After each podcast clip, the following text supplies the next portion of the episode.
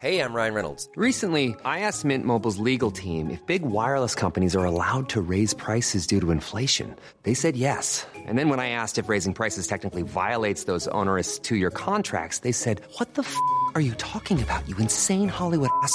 F- So to recap, we're cutting the price of Mint Unlimited from $30 a month to just $15 a month. Give it a try at mintmobile.com slash switch. $45 upfront for three months plus taxes and fees. Promo rate for new customers for limited time. Unlimited more than 40 gigabytes per month. Slows. Full terms at mintmobile.com.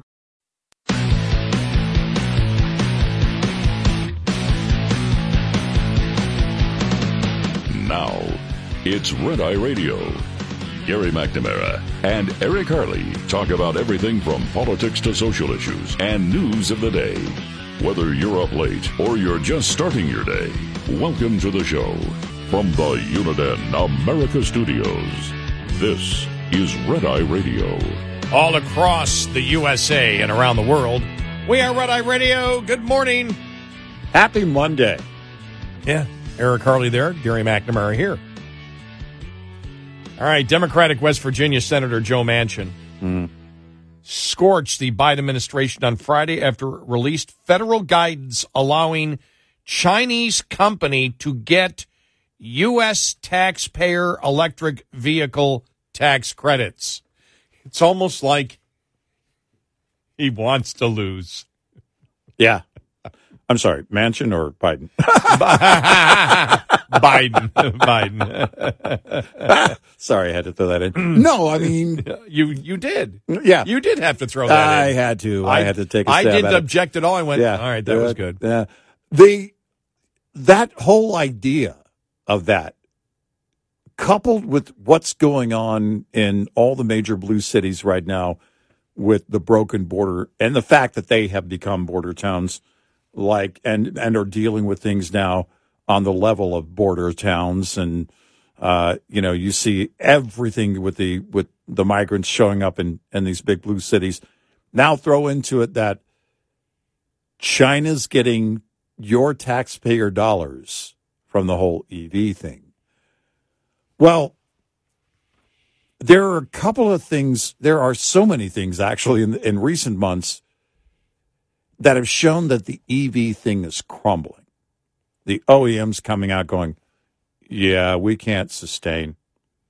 Uh, the news coming out about the uh, Tesla Cybertruck. By the way, the Tesla Cybertruck was never going to be a big mover but there was so much media surrounding it and hype surrounding it that then it came down to the question of, hey, well, how, how much does one cost? And then, of course, it was pointed out uh, by uh, Marques Brownlee, uh, who has a massive online following, uh, social media following, and he is a reviewer of uh, uh, tech stuff, phones and, and tablets and cameras. And he jumped into the EV thing a few years ago. And the Cybertruck, by the way, he's a Tesla driver. He drives, I forget which model of Tesla, but he owns one. And he was test driving the uh, Cybertruck. And he talked about the price point jumping and the fact that uh, uh, Tesla's not following through on their, their promises. Well, that's not somebody at the, that's not the editorial board at the Wall Street Journal. You know, that's not somebody opining on uh, talk radio or Fox News. Uh, Marques Brownlee has a massive following for a reason, and he's part of the market itself. He supports the EV market. I don't know about mandates. I've never heard him talk about that. But when you talk about the mandates and how they basically are cornering everything into this, and the OEMs hit the brakes on it. And now you're seeing, you know, I mean, stories like this China getting taxpayer money on the EV thing. Or not, it would give them, yeah. Bi- yeah. what Biden did would Right. allow them to would get allow it. them to get it. Right. Yes, access to it. They have access to it. And the fact of the matter is, is that it shouldn't apply. Take the taxpayer money out of the EV market, out of wind and solar. Take it out of the equation. It doesn't exist. It then. doesn't exist at all. We wouldn't be talking about it today because it would be non existent. And that's what you have you also have this. I saw some articles over the weekend about wind and solar and these so called green jobs. Well, people are now putting, you know, two and two together and they're like, we don't, we don't see this expansion of jobs. Well, it's because they recategorized existing jobs to now fall in the green job category. Well, that's not what they were saying. Of course it wasn't. When Biden says, look at all the new jobs we've created. Nope. It's returning from pre COVID numbers. Then he talks about, I lowered inflation by 65%. No, you didn't. And now for a segment called Just Something I've Noticed, brought to you by our friends at Motel 6. Just something I've noticed. There's a lot more yawning these days. Have you noticed that? Yeah. And the bad thing about yawning, it's contagious. Now, I'm not a scientist, but I do know that's true. You see somebody else yawn, all of a sudden you got to yawn. You know what helps to curtail the yawning? How about a great night's rest at Motel 6? Book online at motel6.com. Use the code CPREDEye to get 15% off your stay at Motel 6 or Studio 6. With almost 1,500 locations across the country, there's almost always a Motel 6 or Studio 6 nearby. And truck parking is available at most locations. Enjoy a clean, comfortable room at a price you will love when you use the code CP Red Eye. That's the letters CP Red Eye, all one word, for 15% off your stay at Motel 6 and help curtail the yawning. That's just something I've noticed. Brought to you by Motel 6. The next time you're on Interstate 80, stop in and see the folks at the Iowa 80 truck stop at exit 284 in Walcott, Iowa. They're always open and ready to serve you. Enjoy a sit down meal at the Iowa 80 kitchen or grab a bite from one of their nine quick serve restaurants. You'll love their clean restrooms, huge gift store, beautiful convenience store, and of course, the Super Truck Showroom stocked with plenty of chrome, lights, and more. While you're there, don't forget to visit the Iowa 80 Trucking Museum next door. It's free. The entire team at the Iowa 80 is very excited to celebrate 60 years with you. They look forward to being your home away from home for another 60 years. Sending you a giant thank you from Iowa 80, the world's largest truck stop on I 80, exit 284 in Walcott, Iowa.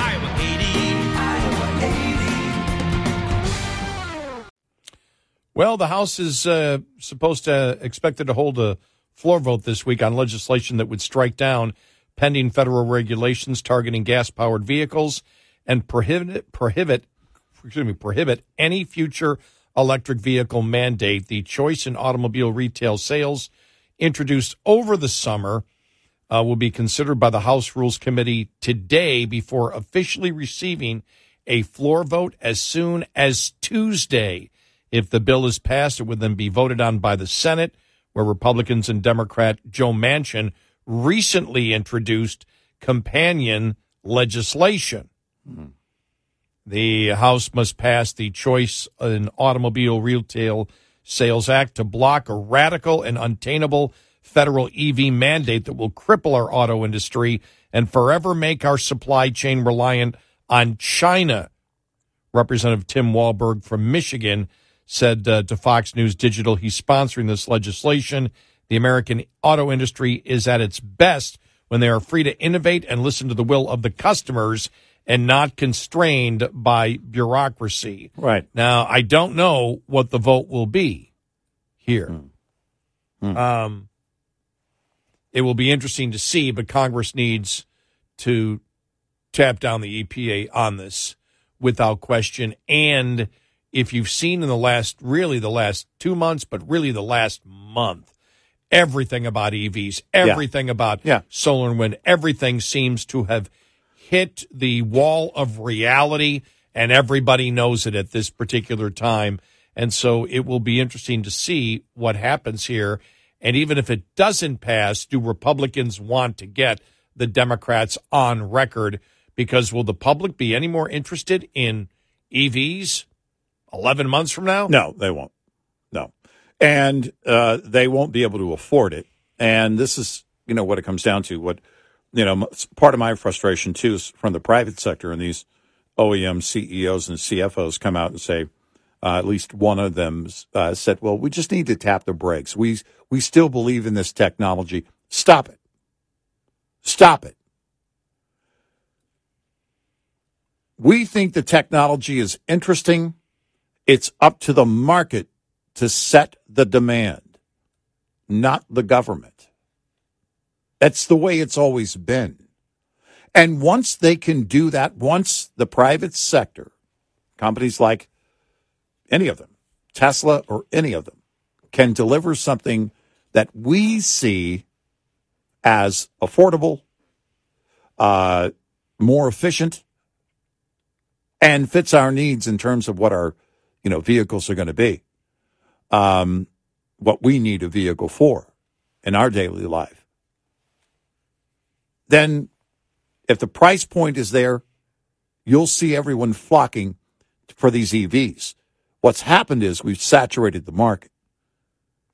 You've got the certain types that wanted the EVs because they wanted to show it off to their friends. And that's, by the way, most all of them. It's cool technology.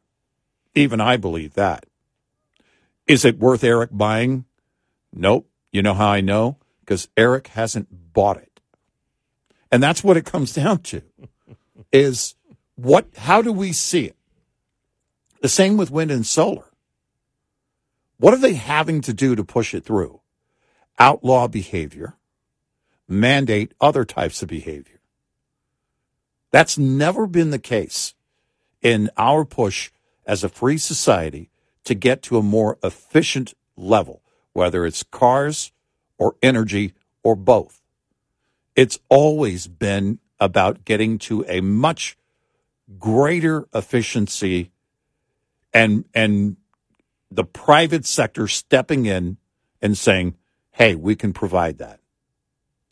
Without the taxpayer dollars, EVs go away. Wind and solar go away. Ask yourself the question. Why is so much money being spent on this from the federal government? We allow it, but why why do they need it? They'll try and tell you, well, the government had to build the interstate system. The fact of the matter is, is the interstate system you could very clearly show the much greater efficiency and freedom it was going to provide.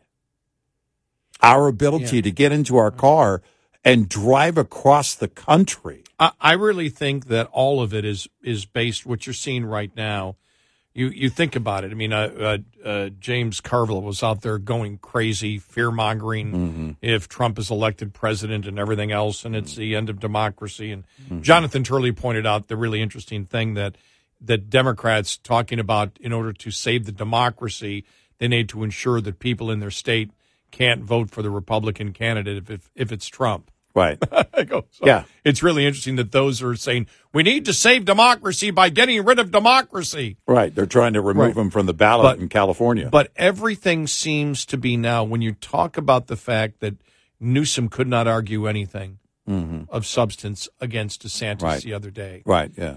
And you see everything. I think climate change is part of the fact of the ultimate fear mongering. Expect them to double and triple down on the earth being destroyed and you don't care about it. Right. If if you could possibly do that, but everything Trump is Hitler, Trump is a dictator, DeSantis is just as as bad. Mm-hmm. Everything that they do, everything that they talk about, they'll talk about like in a generality with the label, but then getting down to specifics, they can't argue the specifics at all.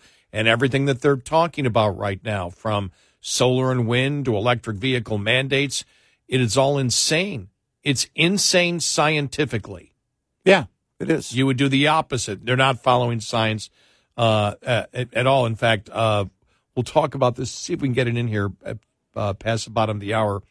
Michael Shellenberger talking about the whole climate change that it's gone to climate vice, as he calls it, not, and not virtue of signaling, vice signaling. Oh, yeah, that okay. it's almost as if you know he's talking about the you know the the global warming conference, and everybody's going over in their private jets, and they shove it in your face. Yeah. it's almost as Right. if they're telling you we're going to do the opposite of what we're telling you to do. Go to hell, deal with it. Right. It's like it's like they're showing you what their vice is and how ser- uh, unserious they are, and promoting it.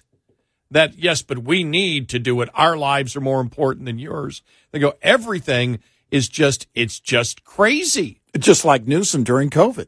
Yeah. Oh, you need to put on a mask and you need to make sure that uh, you know you are properly distancing. And then he's immediately pictured at a table with other top medical officials, practically sitting on each other's lap, laughing out loud with no mask. And and when DeSantis brings it up, he's smirking about it like almost as if I got away with it Yeah. because I'm a governor. Exactly. You don't get to get away with it. Right. I mean, that's what I got out of the smirk. Right. And I'm sure a lot of people that saw, you know, the video and the pictures of him out at dinner and the Super Bowl pictures too, Yeah. would sit there and went, Well, my God, you wouldn't let us do that. yeah, Yeah, you're doing it. And so we'll get to that uh, coming up. But uh, yeah, it's just, uh, I look at it that everything they're promoting right now, and when Serpent was out there yesterday talking about it, you know, talking about uh, Trump and the end of democracy and everything else, it's the end of the world, it's the end Yeah, of democracy. of course, yeah. How Trump and Trump represents the Republican Party. What's interesting is a guy who was a builder who has spent his entire life building is viewed as the person who wishes to to destroy everything Right. that he even built. Now, Yeah. do you buy into it? Most Americans probably don't. right. But you're right now at the point where the Dem- it's 11 months out. I noticed it this weekend with Carville and others. They're just screaming now. It's like, oh, it's the end of the world. Mm-hmm. It's the end of democracy. Mm-hmm. It's the end of the oceans. Mm-hmm. Uh, it's the end of, of, of a government that cares. It's, you know, it's just, it's nuts. But everything is, every argument from the Democrats is final. We're Yeah. saving you from the end of democracy, Right. the end of the world, Right. the end of whatever. Yeah, of all of it. Of yeah, Yeah, basically they're umi- using our do- we're doomed. they are, but they're putting a date on it. I Yes, never they said. are. Yeah. I never said twenty thirty. yes, the, a date More that's, like a date that's never met, and every time they make one of these incredible uh, apocalyptic predictions, never comes true. Right, Not once. and it won't this time. Eight six six ninety red eye. This morning's USDA Farm Report is brought to you by House Products. Tested, trusted, guaranteed since 1920. If you are one of the over 22 million of us buying a real Christmas tree this year, what can we expect prices to be? Last year, Christmas tree shoppers were hit with a pretty hefty uh, price hike compared to 2021. Christmas Tree Association Executive Director Tim O'Connor says the median price we paid in 21 was about $70, but in 22 it was 80. So what about this year? Well, we would anticipate it would probably go up a little bit, but not as significantly as it did last year. Tim says growers last year were hit with a 70% hike in fuel prices, 200% increase in fertilizer. And O'Connor says, yes, for growers this year, There has been additional inflation, but not at the rapid pace we saw in 2022. And so we don't hear that they're passing on big price increases. But of course, if we buy from a retailer or charitable group, they set the final price we pay. And obviously, A lot of pricing is out of the growers' hands. this is Gary Crawford reporting for the U.S. Department of Agriculture. This report brought to you by Cenex Fuels and Lubes.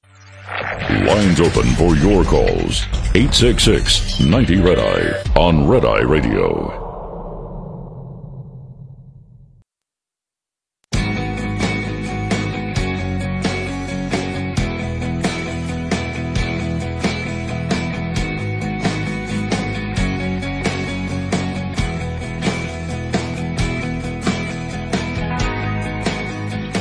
It's Red Eye Radio. He's Eric Harley, and I'm Gary McNamara. This is my favorite headline of the weekend. Hmm. Jane Fonda, 85, says she won't date anyone who is older. She likes young men because she hates old skin. Okay. All right. Oh, oh gosh. And, and could it also be lack of choices? So I guess because a lot of my women friends were talking about it last week. What? Apparently, this show, The Golden Bachelor, is an old dude trying to date old women. I is it? I, it must be new. I've never heard of it. Yeah, it's a, it was it's been all all the women I know have been talking about it on social media, and there, there's some outrage. I can't believe he did, and apparently he had his final final choice. And I was I was messaging her. I said, "So I've never seen this show. The point is, this is an old dude looking for an old woman." Right. Yeah, I said, "Well," and then I said, "Well, can I get in and can I have like better choices, like some 20, 25 year old younger women?" Hmm. She goes, "Come on." I go, "What do you mean, come on?" I said, "Look, I thought at one point in my life, I went, oh, that cougar thing sounds interesting." And then when I came to the realization that a cougar, uh, as applied to me in my age, would be ninety-five Yeah. that sort of took maybe just a tad bit of the excitement of of the the cougar out of the mix. yeah. You know, just a just a little bit. Also, a limited time. Uh, yes, a big time limit. Yes, I'm probably not looking for a long, not looking for a Well, long term relationship. My my question.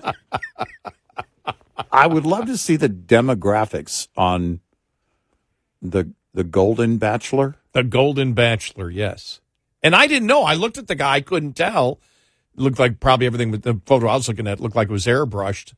It's like, well, he picked a I don't know seventy year old woman or something like that, and I'm, well, this guy looks. Oh, he's like that age. Oh, All right. Well, what is this? So this is a hookup now for older people.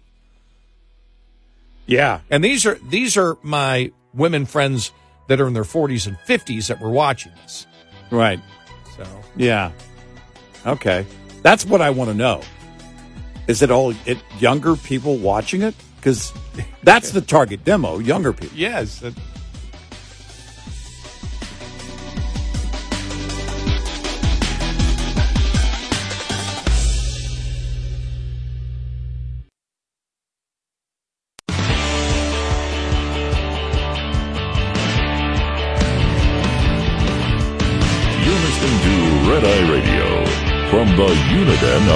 America Studios.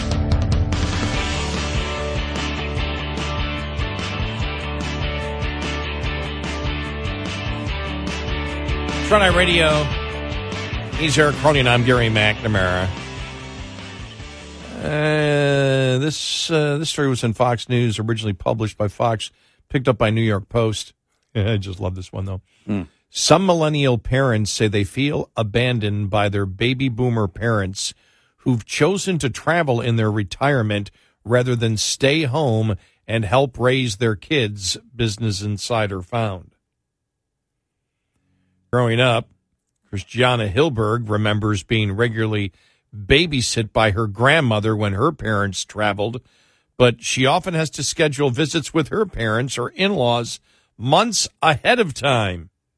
The Los Angeles based psychologist and millennial mother, Leslie Dobson, explains many of her millennial clients develop resentment towards their parents because they feel like their parents have chosen their life over meeting and babysitting their grandchildren hmm. and building these relationships. There's there's almost like this three fourth life crisis that they're in, she said of baby boomers. And they're really looking at this as, oh my God, my life's almost over. When is my last day? How am I going to live Yeah. my best life? Mm. Dobson said she and her sisters were initially put off by their father, 71 year old father's decision to move to a luxury resort in Mexico. While they've come around to understanding the decision, Dobson said they had hoped their father would be more available to help raise their kids. Ted Dobson didn't seem to agree with his daughter's assessment of his life choices. The father told Business Insider he still makes an effort to see his grandkids, but sometimes they are too busy to fit him into their schedules. Mm-hmm. Ooh, ooh, ooh, ooh. I know this as the uncle from far away, the, mm-hmm. the cool uncle that not everybody really can hang around much anymore because they all got their stuff to do when I come Yeah. town. Yeah. which of course is totally understandable. Uh, just uh, the father told Business Insider he still makes an effort, but sometimes they are too busy to fit him into their schedules. He also suggested those in the younger generation live a more comfortable life than he did at that same age. When I was young, being a boomer, because you're not a boomer, are you? No. Yeah, okay. I tried booming for a while. I gave it up. being a boomer, we had to walk uphill both ways to school Mm-hmm. with, you know, 30 foot snowdrifts every day. Yeah. And we liked it that way. Even in the summer. Even in the summer.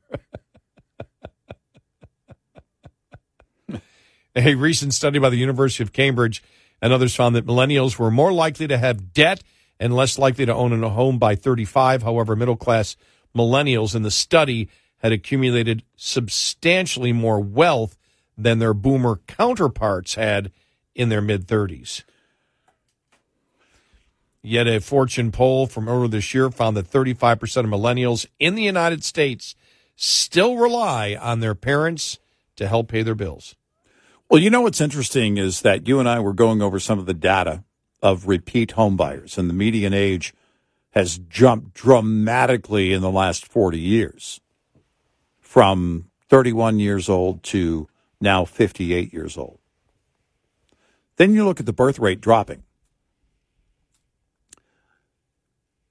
Why would it be the case if you go back to the late 70s, early 80s, or even, you know, in the years before that, that someone would want to buy a home and maybe would be on their second home, right?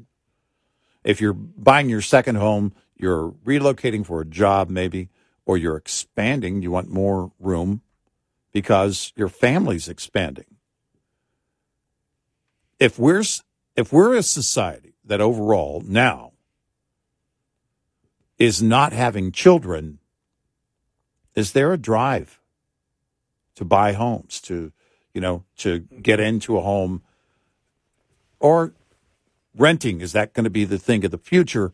Are they fine with renting? I'd rather not have everything that comes. It's great responsibility and there's significant costs and you know depending on what type of home you buy how old it is if it's an existing home or if you have one built.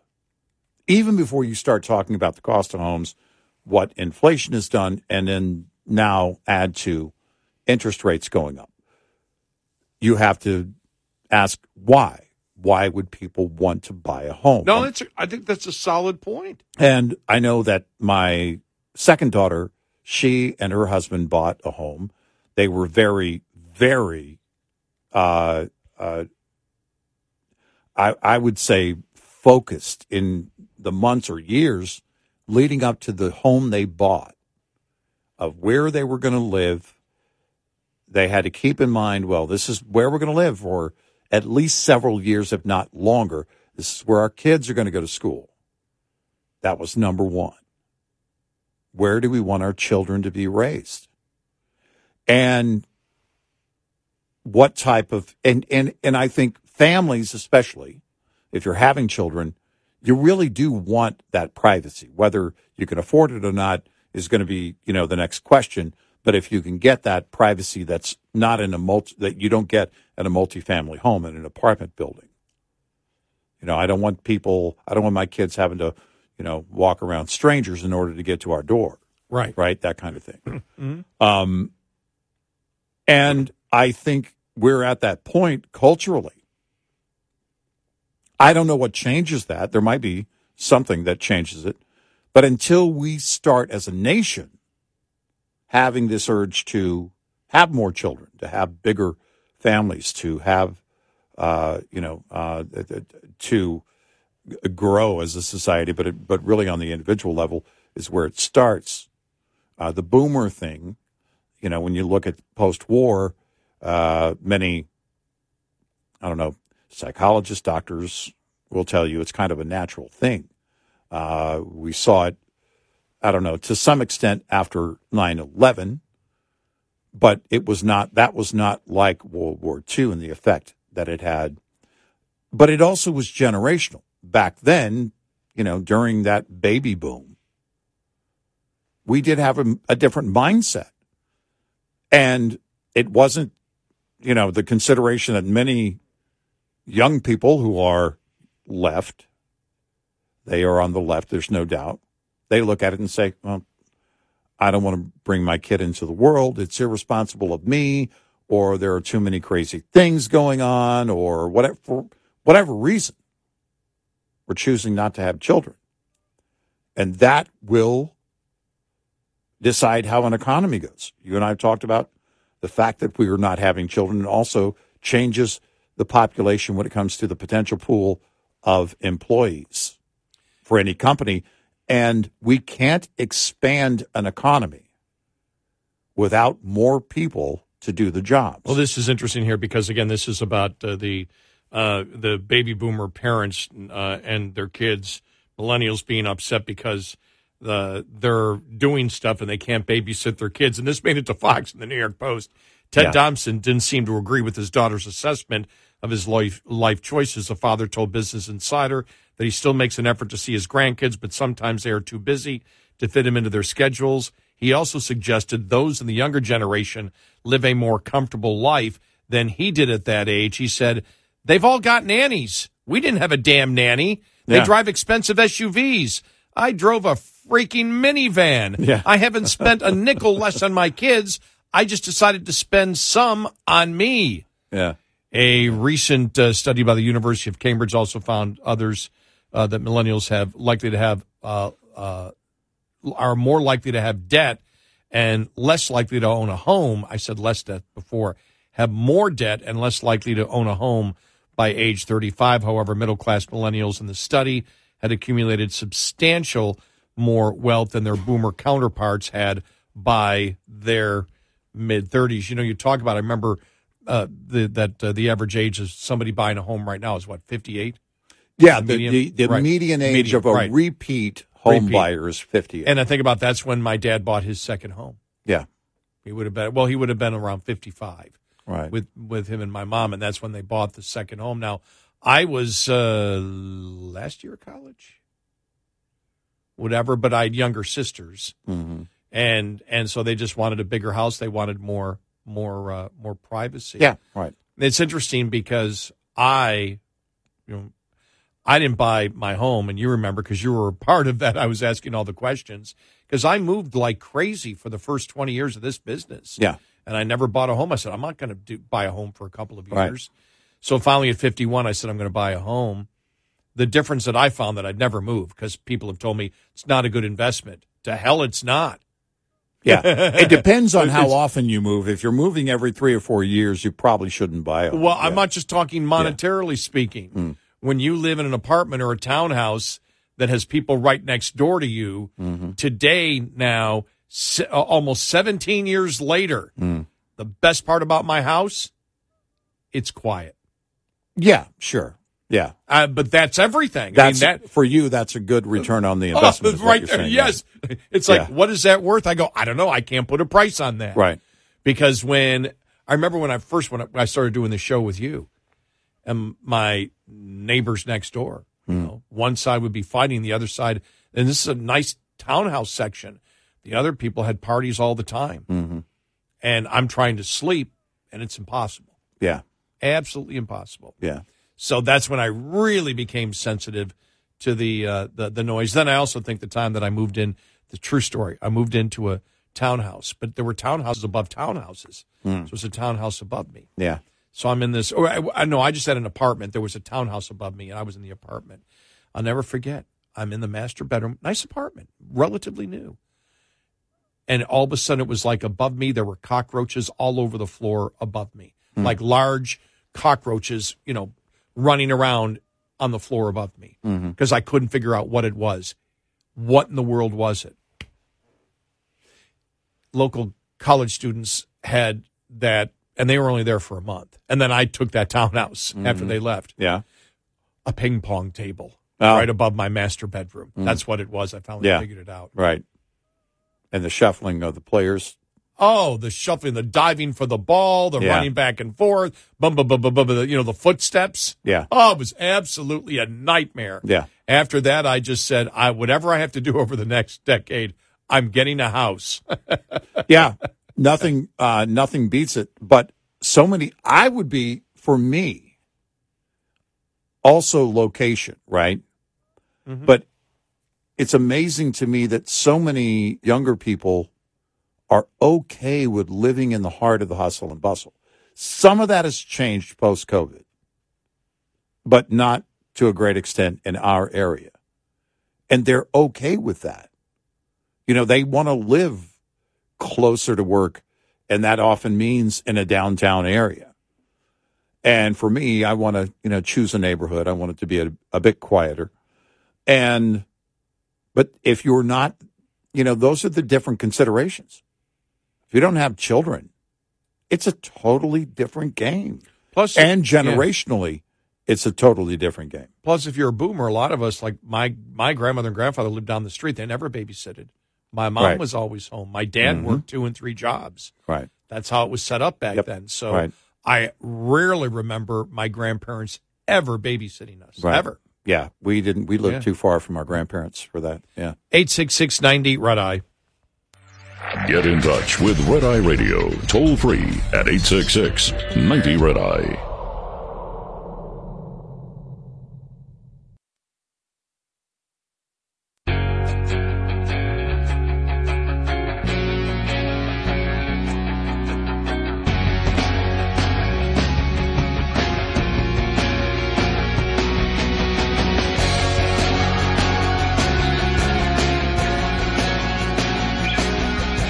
It's Red Eye, Radio. Uh, He's Eric Harley, and I'm Gary McNamara.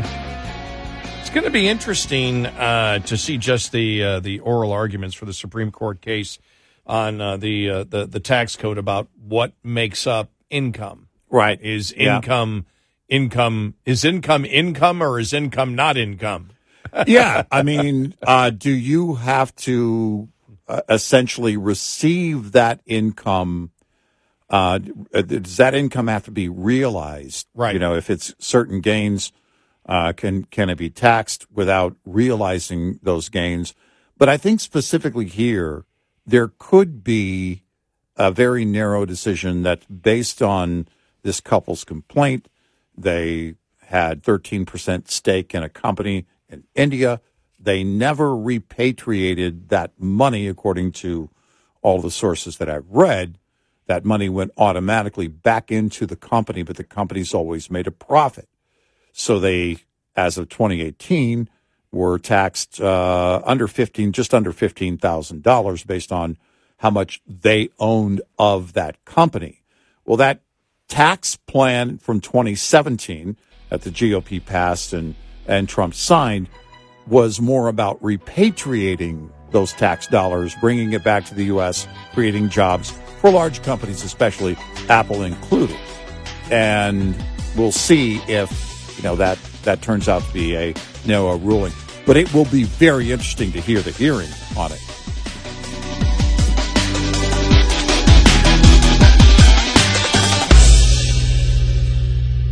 This is Red Eye Radio on The Ed Mylett Show showcases the greatest peak performers sharing their journey, knowledge, and thought leadership. This is one of the all time best pieces of advice ever given on the show. Actor Rainn Wilson. The number one thing that psychologists point to with young people of why they are struggling so much in this mental health epidemic is they don't have resilience. So, how do you build resilience if you don't understand suffering itself? The Ed Mylett Show is available on YouTube or wherever you listen. Movies, TV shows, books, podcasts, and more. It's what women binge with Melissa Joan Hart and her friend Amanda Lee. We have Lauren Bosworth with us. Yay! The Hills. So, what is like your number one question from fans? The primary question I still get asked was, "What is it real?" In 2024, to me, is a surprising question to get because I feel like everybody has been through the reality TV gauntlet at this point. What women binge wherever you listen.